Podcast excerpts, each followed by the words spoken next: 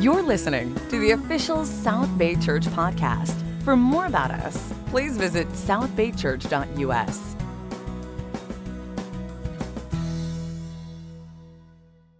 Good job, good job. Great job, guys. Thank you so much for being with us. It's a privilege to get to have an outside music team come in. That's kind of cool. Have you ever sort of sat and thought about what life is all about?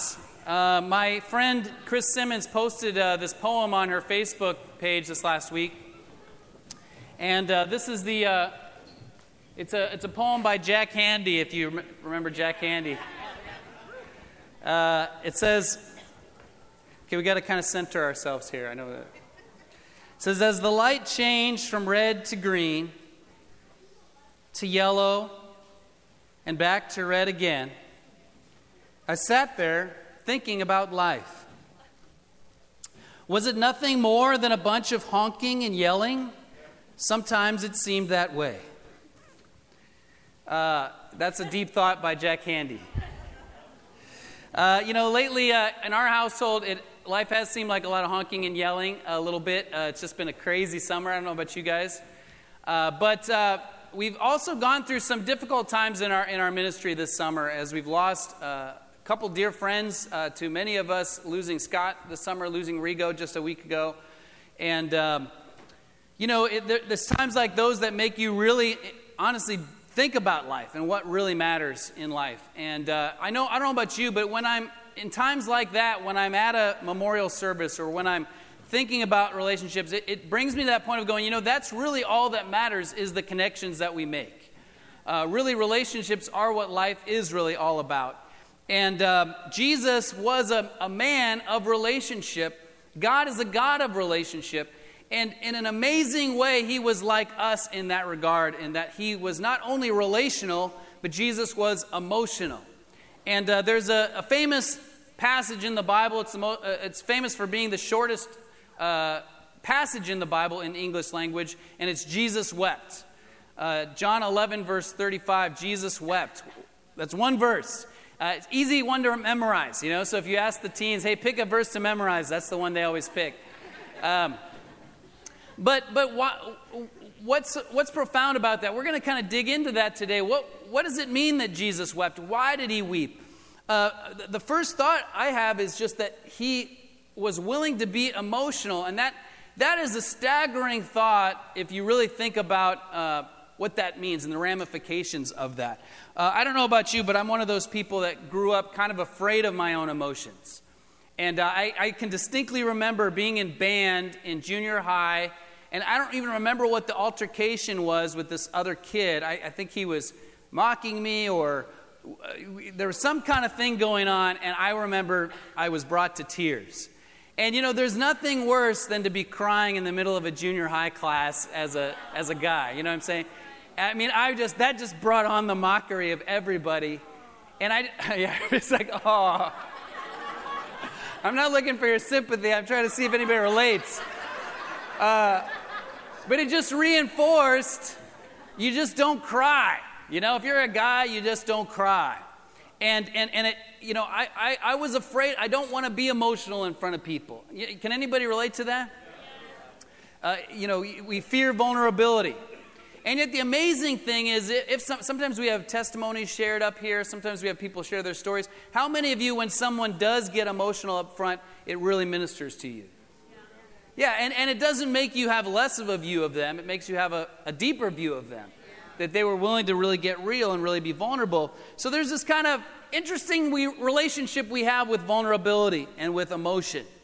We kind of like it, but we kind of hate it as well. I hate it when a commercial gets me to cry. Because I know that's just the marketing team, And they've got, the guy, like the one with the girl, and she's little, and then she's older, and then she's, she's going off to college. All those, I just have to stop. I just turn away quickly. The worst is when it's a McDonald's commercial. Because it's like, this is an organization that just sells cheap food, and they're just getting me to cry. That's not right.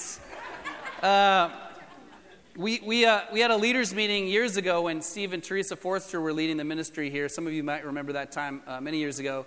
Dustin and I were kind of newlywed, and we were serving as volunteer leaders of the singles ministry at the time. We had this leaders meeting, and Steve and Teresa were really late, so we're all kind of standing around, going, you know, what are we going to do? Should we? Is it like college, where if the professor doesn't show up for 15 minutes, you get to leave, or? And so we're kind of, and then they come in like about 15, 20 minutes late, and Steve's eyes are just puffy and red, and Teresa, all of her mascaras are just run all over her face, and we're like, oh my gosh, what happened? Like some crisis? Did somebody die? Did you have a huge fight? I mean, what happened? And they come in and they said that we were in the car and this song, Butterfly Kisses, came on. and they had, this little girl, and they just couldn't pull it back together to come into the meeting. But all of us can relate to that kind of relationship with our emotions, like, I don't want to go there. I don't want to let myself be emotional. I don't want to let myself get vulnerable. And yet Jesus was willing to do that. Let's look at the actual passage. Turn over to John 11, if you would, in your Bible or on your phone. I'm going to say a word of prayer, and then we'll jump into this. Let's pray. God, thank you so much that we have Jesus to look to as the way to see who you are, really, God, the way to see what it means to be like you. Thank you that we have him to look to. I pray we can all learn from his example today. I pray that you'd really speak to us through your word and help our hearts to be open. In Jesus' name, amen. All right, John 11, it says, Now a man named Lazarus was sick. He was from Bethany, the village where Mary and Martha lived. This is the Mary whose brother Lazarus lay sick, was the same one who poured perfume on the Lord and wiped his feet with her hair. So the sisters sent word to Jesus, Lord, the one you love is sick. When he heard this, Jesus said, This sickness will not end in death. No, it is for God's glory, so that God's Son may be glorified through it. Now Jesus loved Martha and her sisters and Lazarus, so when he heard that Lazarus was sick, he stayed where he was 2 more days. Then he said to his disciples, Let us go back to Judea. It's interesting, that where Jesus is right now is he's out past the Jordan, out in the desert where John the Baptist's ministry was. It says he loved Lazarus, so he stayed where he was 2 more days. Why did he not come right away?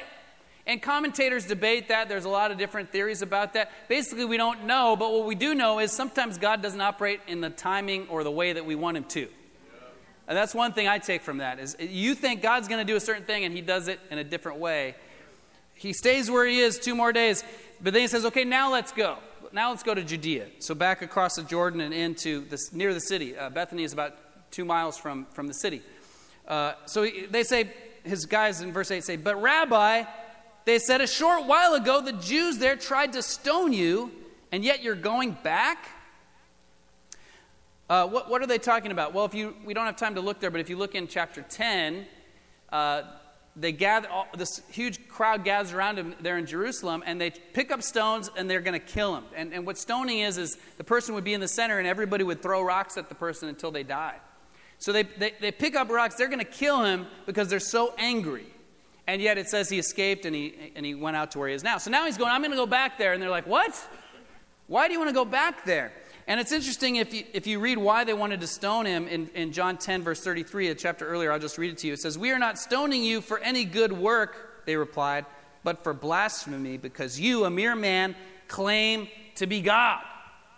This is a side note, but, there's a popular thing you hear right now is that Jesus was a good teacher. Nobody comes out and says they hate Jesus. I mean, everybody likes Jesus. But they want to say he was a good prophet, he was a good teacher, he was a humble man, he was... his teachings are wonderful, but he was just a good teacher. And yet, when you look at Jesus' actual teachings, his actual claims, there is no doubt he claimed to be God. There is no other religious teacher that has ever claimed to be God and backed it up by raising from the dead. That said, you kill me and I'm going to raise from the dead. That's the sign. Jesus claimed to be God. That's why they wanted to kill him. It says, because they thought he was blasphemous. Who is this man that's claiming to be God? And, everybody loves the saving Jesus, the Jesus that... for God so loved the world, he sent his only son, John 3, right? Everybody memorizes that. We love that, and we need that. We need salvation. And yet the very same passage, Jesus says, here's the verdict. Light, meaning himself, has come into the world, but men love darkness instead of light because their deeds were evil. So the challenge to you today is get to know the real Jesus, the biblical Jesus. Not just the good teacher Jesus, but the being that claimed to be God in the flesh. Because that's what really changes your life. That's what really makes all the difference. So he left Jerusalem. He goes back. He leaves the desert. He goes back. Verse 9, where we left off. Jesus answered her, "There are not 12 hours of daylight? Anyone who walks in the daytime will not stumble, for they see by this world's light. It is when a person walks at night they stumble, for they have no light." After he said this, he went on to tell them, "Our friend Lazarus has fallen asleep, but I am going there to wake him up." His disciples replied, "Lord, if he sleeps, he'll get better." Jesus had been speaking of his death, but his disciples thought he meant natural sleep. So he told them plainly, "Lazarus is dead. And for your sake, I'm glad I was not there so that you may believe, but let us go to him." Then Thomas, also known as Didymus, said to the rest of the disciples, "Let us also go that we may die with him." I don't know what Thomas even meant there. Like, is he being sarcastic? Is he serious? You know, I think he probably was serious because all of them had this mentality. Yeah, we're going to conquer the world. We're going to do it. We're going to establish a new kingdom. You know, Peter said, "I'm going to die with you. I'm willing to die with you." But then what happens? They all scattered. They all denied him. They all, nobody was there for him when he was arrested. He says, I'm overwhelmed with sorrow to the point of death. I feel like I'm about to die. I'm so sorrowful. Can you guys just keep watch with me? And they all fall asleep. I don't know about you, but it kind of encourages me to read these stories of the disciples because that's me. I mean, I mess up. I intend well. I'm going to do it. I'm going to be there for you, God. But then I mess up. And the great thing is that Jesus works with us in our weakness. For the teenagers, Dustin and I have been working with the teens, a little bit working with the teen leaders, and there's this kind of common thing among the teens that, okay, I got to be absolutely perfect, and then I can become a Christian. I got to be perfect, so then I can follow Jesus. And the thing is, Jesus isn't looking for that. He's looking for your heart. He's looking for a commitment. He's looking for you to go, okay, I'm going to give my all, and then you're going to mess up. But that's why we need Jesus. That's why we need a Savior, because we mess up. But he wants our heart. Nobody goes into a marriage going, well, I'm going to give you a little bit because that's all I can really give you. You go, I'm giving you my all. I know I'm going to mess up, but I'm still giving you my all. And that's what Jesus is looking for. But anyway, they're not getting what Jesus is doing. They're like, if he sleeps, he'll get better. He's like, oh, okay, he died, all right?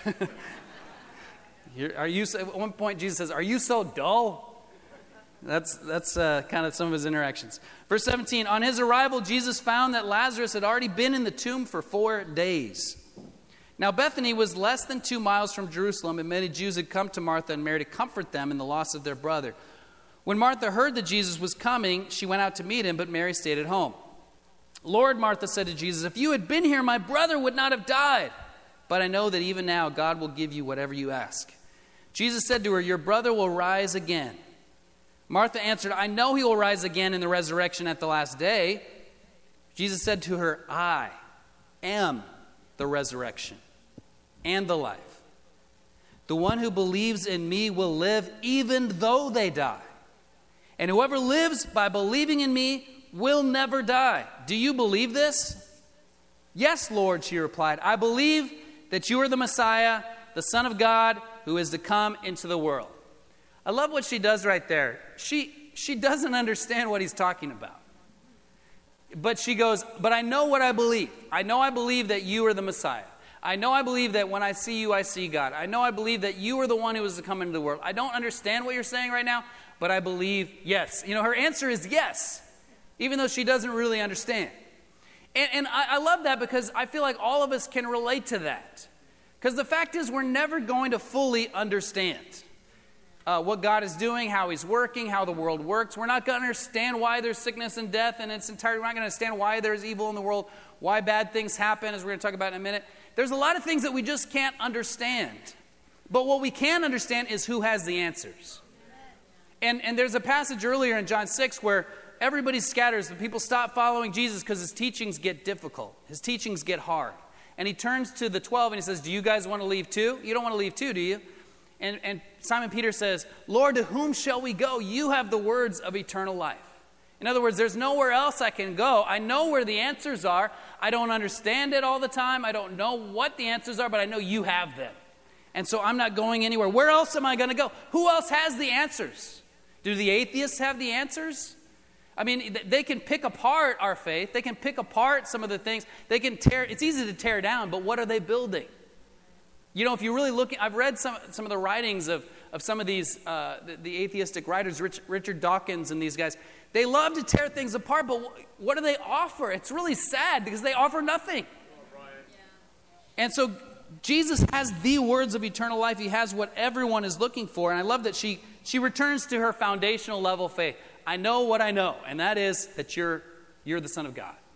And all of us are going to have to go back to that at some point in your spiritual walk, if you haven't already. To what you confess at your baptism, Jesus is Lord. He died on the cross. He rose from the dead. That's what I need to know. And you got to return to that sometimes. We added a new family member in the last couple weeks. Cora got a tortoise for her birthday. And, you know, little like Big Mac-sized tortoise, you know. And he's really cute. He crawls around. He crawls around our living room. He crawls around our front garden, our back yard. And, you know, so we've introduced him to a lot of parts of our family and lots of areas of our house. Now, there is no way that the tortoise can ever understand what it fully means to be a Craig. You know? There's no way the tortoise can ever understand, you know, what he has walked into. And all that, you know, all of our family and our history. Because he just doesn't have the capacity for it. He has a little tortoise pea brain. And so that's the way we are with God. I mean, God is the creator of the universe. How much bigger than me is he than me to the tortoise? And so there's certain things I'm just never going to understand, but it's got to be enough for me that God is the answer and that he is who I'm sticking with. Let's keep reading. It says, verse 28, "After she had said this, she went back and called her sister Mary aside. 'The teacher is here,' she said, 'and is asking for you.' When Mary heard this, she got up quickly and went and met him. When the Jews who had been with Mary in the house comforting her noticed how quickly she got up and went out, they followed her, supposing she was going to the tomb to mourn there. When Mary reached the place where Jesus was and saw him, she fell at his feet and said, 'Lord, if you had been here, my brother would not have died.' When Jesus saw her weeping, and the Jews who had come along with her also weeping, he was deeply moved in spirit and troubled. 'Where have you laid him?' he asked. 'Come and see, Lord,' they replied. Jesus wept. Then the Jews said, 'See how he loved him.'" And we don't have time to read the rest of the story. It's an amazing story that he raises Jesus. Jesus raises Lazarus from the dead, even though he had been dead 4 days. You know, there's people that try to explain away some of Jesus' miracles. Like, oh, maybe the person wasn't really dead. They just needed to be resuscitated. Or they were just in a coma. And so he did mouth-to-mouth resuscitation and he brought him back or something. I mean, here's a guy that is in the tomb for 4 days and he stinks. And Jesus rose him from the dead. And the whole town was there to see it. In fact, this becomes the catalyst. This is the whole reason the Jewish leaders go, we've got to kill this guy. Because they say everybody is following him. The whole town saw him do this miracle, and they decide we're not only going to kill him, we're going to kill Lazarus as well. And so the way the tomb works is it was a cave with a round stone like you see in, you know, Jesus was in. And there were slabs. There were 8 slabs usually, 6, 3 on this side, 3 on this side, 2 in the back. And they would take a body, they would wrap it up, and put spices. They would wrap the head and the feet and the hands really well, and they would put spices in there and then leave it. And so they would wait for the body to completely decompose. Then they would go back and take the bones and put it in a little box, a little stone box called an ossuary. And so there's tons of these ossuaries from the 1st century. That's how they would keep their loved ones. So Lazarus has been put in there. They're basically just waiting for him to rot. 4 days later, Jesus wants them to roll the stone away, and they're like, what? And yet he calls in a loud voice, come out, and Lazarus comes out. I love that picture, you know, of this, there's this hole in the cave, and then you see a mummy come wrapping out. Literally, the walking dead. And, you know, I don't know, I mean, we know that he couldn't see. He was stumbling because his head and his feet and his hands were really wrapped. So Jesus, like, take that stuff off him, let him go. It's an amazing miracle. But I want to focus in on this part before the miracle, because this is so amazing to me that, and it kind of is hard to understand. In verse 35, Jesus wept. Why did Jesus weep? Why was he deeply moved? Verse 33 and verse 38 says that he was deeply moved in spirit. One translator translates this as he gave way to such distress of spirit as to make his body tremble. And the classic Greek that's used for that word that's translated, he was moved in spirit, is of a horse, and how a horse would snort. And so basically it means like it's coming up from inside him, this emotional response. Why did he weep? Well, I think Jesus was willing to be emotionally vulnerable in this moment. And there's part of this, especially for the guys, that doesn't make any logical sense. He's about to raise him from the dead. And just a little bit later, he knows the outcome, right? I've heard guys try to explain, why did Jesus weep? Well, maybe it's because right now Lazarus is in paradise and he's having a great time and he's got to bring him back. Maybe that's why. I don't think so. Because it says in the text right there that he was moved by what was going on around him. The people were mourning and wailing, and it was traditional those first few days to just let go and just get it all out. And so the people would just mourn and wail. If you've ever, this is still true in Middle Eastern culture. I happened to be in a place where a person was killed, a young man was killed on a jet ski on a river out in Laughlin, Nevada, and he was a Middle Eastern kid. He was being wild and crazy. He ran into a boat. He died. He's lying there on the beach. And his parents come, and they just start screaming at the top of their lungs. They're throwing themselves on the ground. The guy, I'll never forget, the father is rolling around on the ground, covering himself in dirt, wailing and screaming. You know, that's the kind of environment Jesus was in, was emotion. And it's amazing to me that Jesus allows himself in this moment to be emotionally vulnerable. And this is huge because... to the Greeks, this is according to William Barclay, the commentator, God had no emotion. I want to read you this quote. To any Greek reading this, and we must remember that the book of John was written for Greeks, this would be a staggering and incredible picture. John had written his whole gospel on the theme that in Jesus we see the mind of God, the logos of God. To the Greek, the primary characteristic of God was what he called apatheia, which means total inability to feel any emotion whatsoever. How did the Greeks come to attribute such a characteristic to God? They argued like this: if we can feel sorrow or joy, gladness or grief, it means that someone can have an effect upon us. Now, if a person has an effect upon us, it must mean for the moment the person has power over us. No one can have any power over God. Thus, it must mean that God is essentially incapable of feeling any emotion whatsoever. The Greeks believed in an isolated, passionless, and compassionless God. And yet, who do we see? We see Jesus, weeping in the moment, caught up in the emotion. I don't know about you, but that makes me inspired. I want to follow that kind of God. The passionless, non-emotional God, that doesn't inspire me, but the Jesus who connects with me and my hardship and my difficulty and my heartache, even if he knows the answer is right around the corner. Even if he knows what's coming, he weeps. He joins us in our emotion. You know, another kind of side thing is people will sometimes debate over, okay, the Bible says Jesus wept, but it never says he laughed. Did he laugh?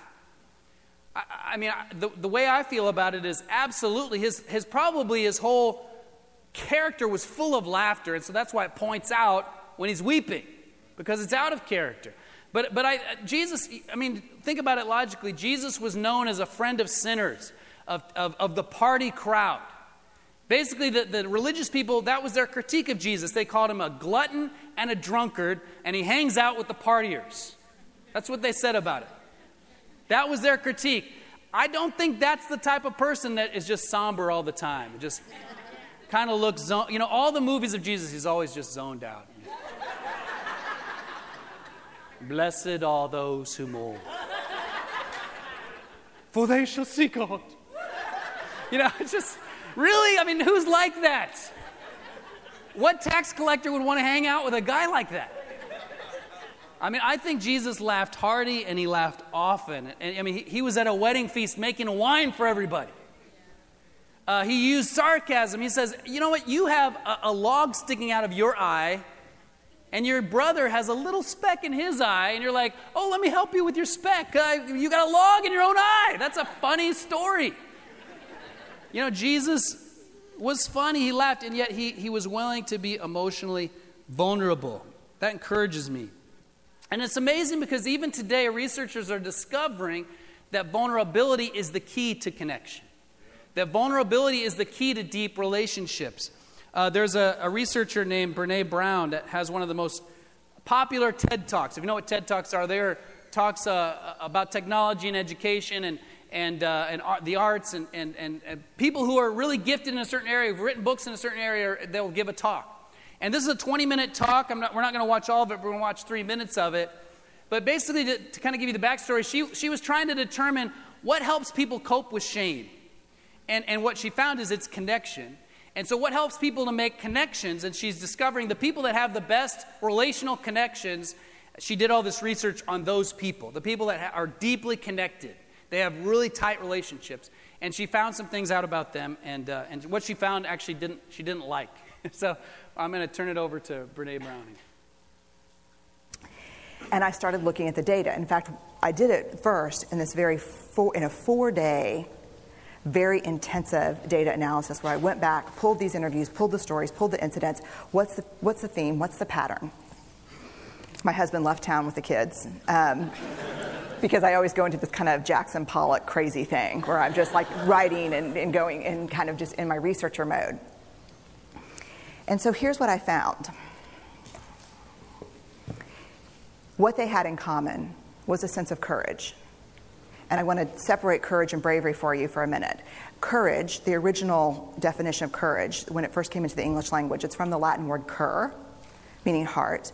And the original definition was to tell the story of who you are with your whole heart. And so these folks had, very simply, the courage to be imperfect. They had the compassion to be kind to themselves first and then to others, because as it turns out, we can't practice compassion with other people if we can't treat ourselves kindly. And the last was they had connection, and this was the hard part, as a result of authenticity. They were willing to let go of who they thought they should be in order to be who they were, which is, you have to absolutely do that for connection. The other thing that they had in common was this. They fully embraced vulnerability. They believed that what made them vulnerable made them beautiful. They didn't talk about vulnerability being comfortable, nor did they really talk about it being excruciating, as I had heard earlier in the shame interviewing. They just talked about it being necessary. They talked about the willingness to say, I love you first. The willingness to do something where there are no guarantees. The willingness to breathe through waiting for the doctor to call after your mammogram. The willing to invest in a relationship that may or may not work out. They thought this was fundamental.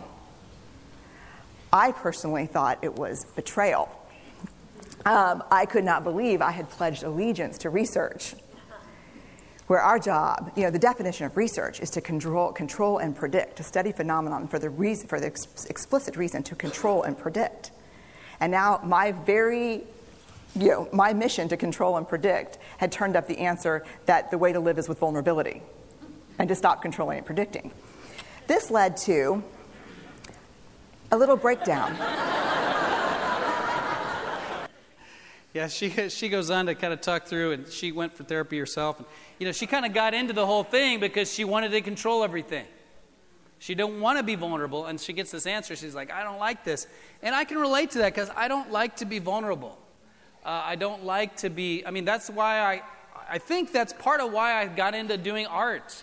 and doing music because it was a way for me to express my emotions without having to express it to a person. You know what I mean? Like, put my emotion into my art. I put my emotion into my music, and then now you can go listen to that without having to have, you know. But I like it when it goes well, but I've been hurt, and I'm afraid, and so I don't, you know, it's hard for me to be vulnerable.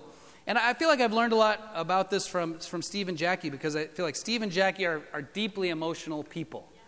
They have passionate emotions, and yet they are so connected to people, and they just let themselves be vulnerable. And we meet with Steve and Jackie for a discipling time every week, and you know, in the last 5 years they've been here, there have to be 5 or 10 times where they've been in tears because of someone else's sin, somebody else's issue, somebody else's condition.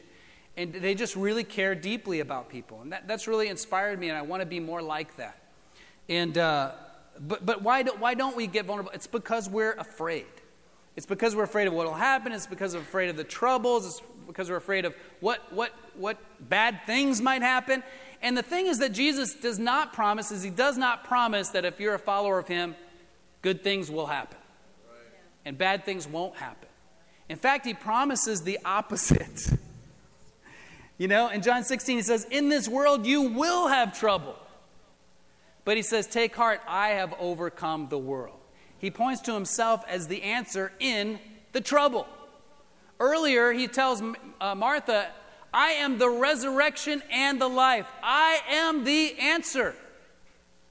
I am the one. I am the way, the truth, and the life, he says in John 14.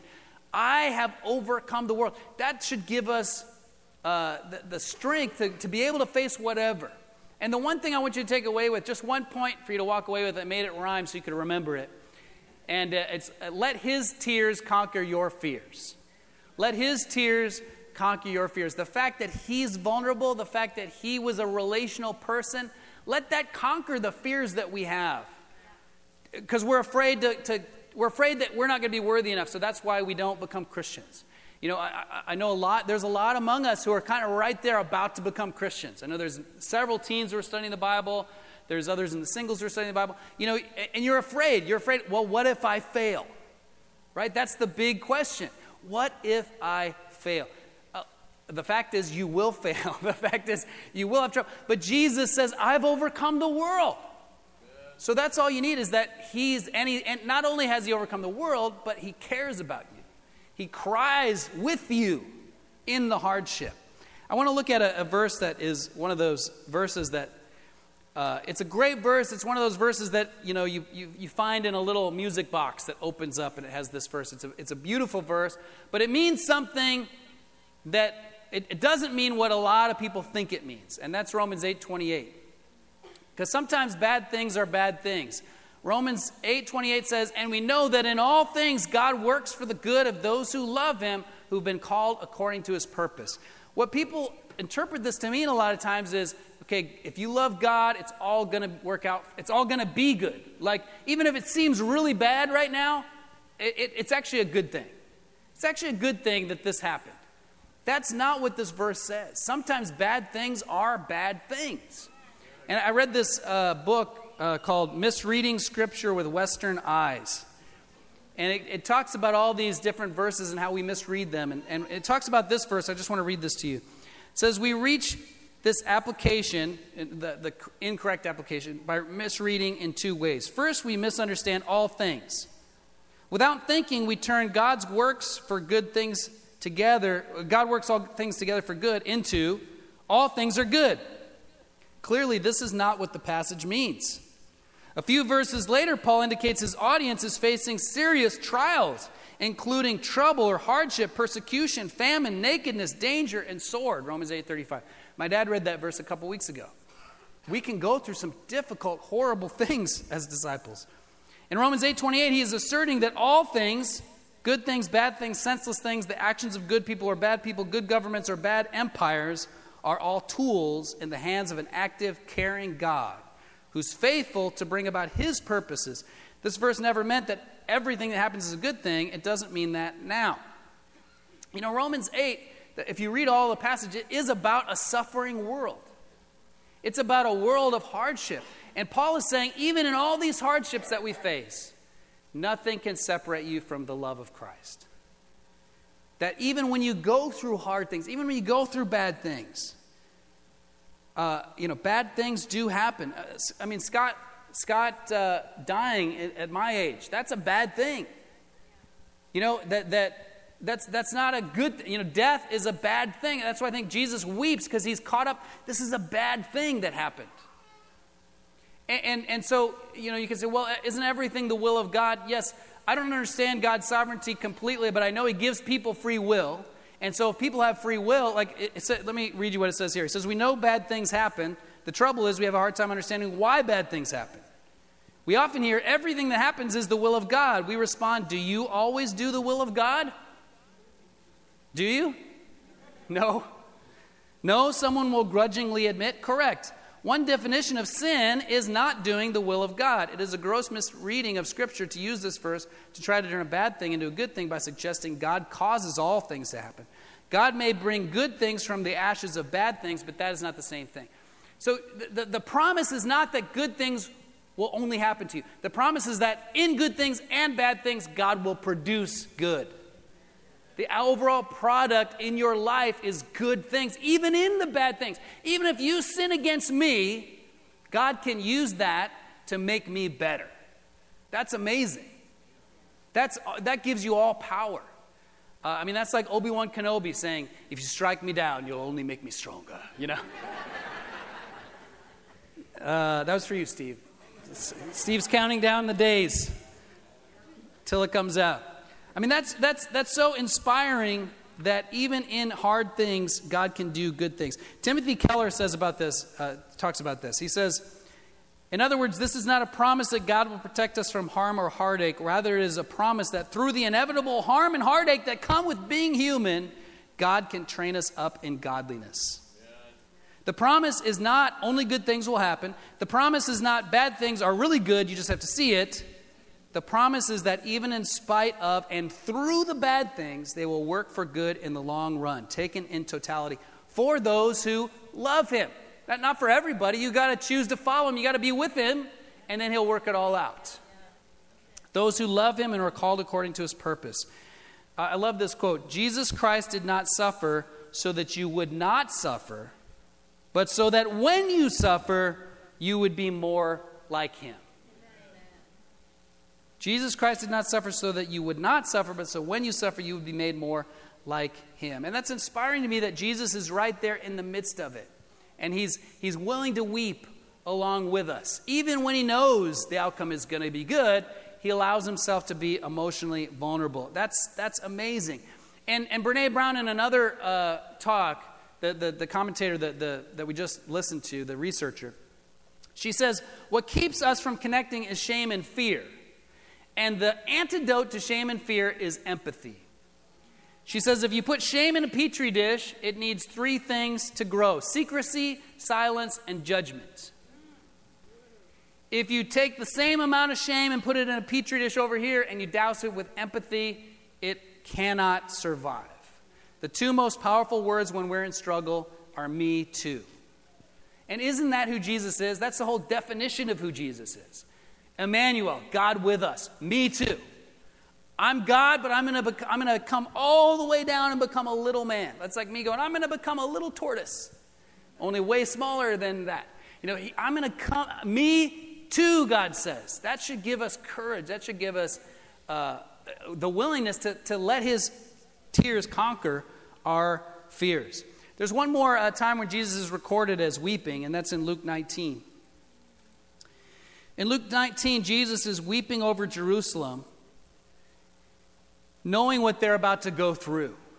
And this is historical, what they did eventually go through. But it says in verse 41, as he approached Jerusalem and saw the city, he wept over it and said, if you, even you, had only known this day, what would bring you peace? But now it is hidden from your eyes. The days will come when your enemies will build an embankment against you, encircle you, and hem you in on every side. They will dash you to the ground, you and the children within your walls. They will not leave one stone on another, because you did not recognize the time of God's coming to you. You know, what happened is in 70 A.D., the temple of Jerusalem was destroyed. The whole city was razed. 1 million people died. by the Romans coming in. You know what happened to the Christians? They left. Because Jesus told them, when you see the signs, you need to flee the city. Don't even go back and, just you get out of here. And so historically, all the Christians left. They didn't face what all the Jews faced there in the city when the temple was destroyed because they listened to Jesus. And Jesus here is weeping, knowing what they're going to go through, saying, you didn't recognize the time of God's coming to you.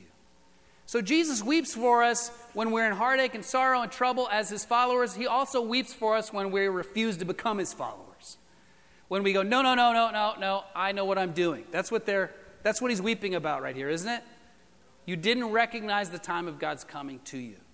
How true is that of us? God works in our lives in all these different ways, and yet sometimes we refuse to recognize. We don't want to hear it. A couple chapters earlier, he says, "Oh, Jerusalem, Jerusalem, the city that kills the prophets and stones those sent to her. How often I wanted to gather your children together. Just as a hen gathers her brood under her wings, but you would not have it." Jesus says, I wanted to be close to you, but you would not have it. Don't let that be you today. Don't refuse him anymore. Whatever he's been doing in your life, however he's been working in your life, God wants a relationship with you. Don't let him weep over you in this way because you, no. Allow yourself to be vulnerable. Let his tears conquer your fears. Whatever you're afraid of, we're all afraid of.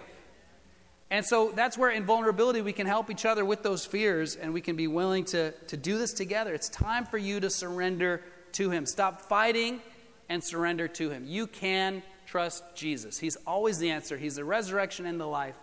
He came to earth to say, me too. Hebrews says that he had loud cries and tears. It says he's able to empathize with us in our weakness, it says in Hebrews chapter 5. I'll give you the verse. You can read it on your own. Sorry, Hebrews 4. Hebrews 5:7 talks about his loud cries and tears. Hebrews 4:15 says he's able to empathize with us in our weakness. He says, me too. I'm right here.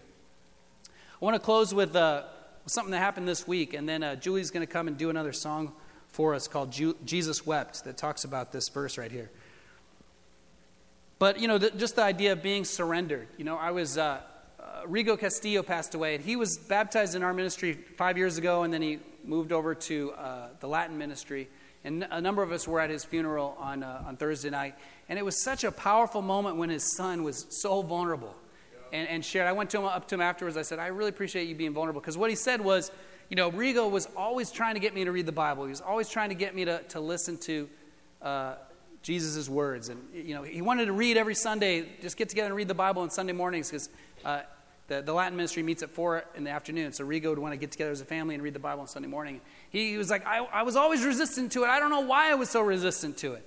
And he wrote him a letter saying, I don't know why I resisted this, but I didn't know why, but now I do know why. And when Rigo was in the hospital, he died from brain cancer. He was, towards the end there, he would be in pain, and he would be hurting.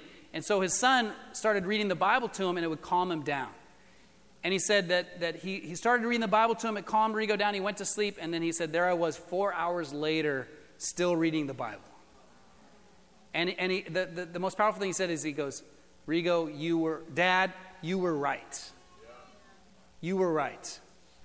I believe, he's going to become a Christian. I said, if you want somebody to get together and read the Bible with, I'm available. He said, oh, yeah, I would love that. And, he said, you were right, Dad. You were right. That's surrender. Rigo was such a surrendered soul. I got to be in some of his studies, studying the Bible. And, sometimes when somebody's studying the Bible, they wrestle. You wrestle with God. You wrestle with what the Bible really says, because it's against what we want sometimes. And we wrestle and we fight. And I was looking, okay, what's the fight with Rigo? And he just never did, right, Jerry? He was just surrendered from the beginning because he just loved God. And he's with God now. To close, you were made for a connection. You were made for a connection with God. And so if you've been fighting him, if you've been pushing him off, if you've been resistant, I really encourage you just to surrender to him, whatever that means for you. You know what it is.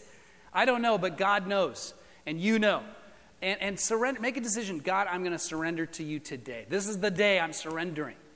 And a part of that is connecting with others. In our ministry, we have small groups where This is the big group, and then we have small groups where we get together and read the Bible. And we'd love for you to connect to one of our small groups. So ask somebody here, what's this about small groups? And get connected to a small group, because that will really help you to take that next step and make it a priority to have that connection, have that vulnerability. Let Jesus' tears conquer your fears. Amen. Thanks for listening to the South Bay Church podcast. For other sermons, videos, upcoming events, and more about our church, please visit southbaychurch.us.